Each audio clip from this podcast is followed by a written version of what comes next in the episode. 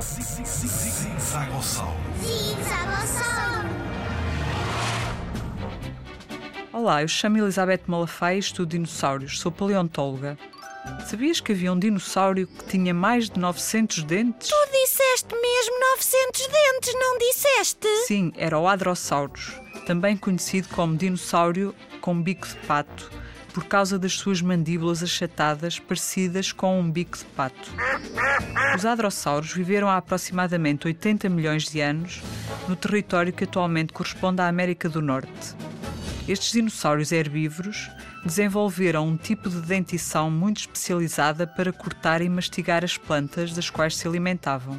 As suas mandíbulas tinham diversas fileiras de dentes dispostas paralelamente, que no total podiam atingir aproximadamente 980 dentes.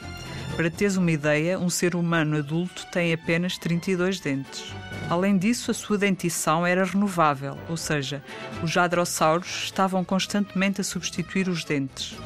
Durante o seu tempo de vida, um hadrossauro podia ter até 10 mil dentes. Podes descobrir mais sobre o Hadrossauros e outros dinossauros no Museu Nacional de História Natural e da Ciência.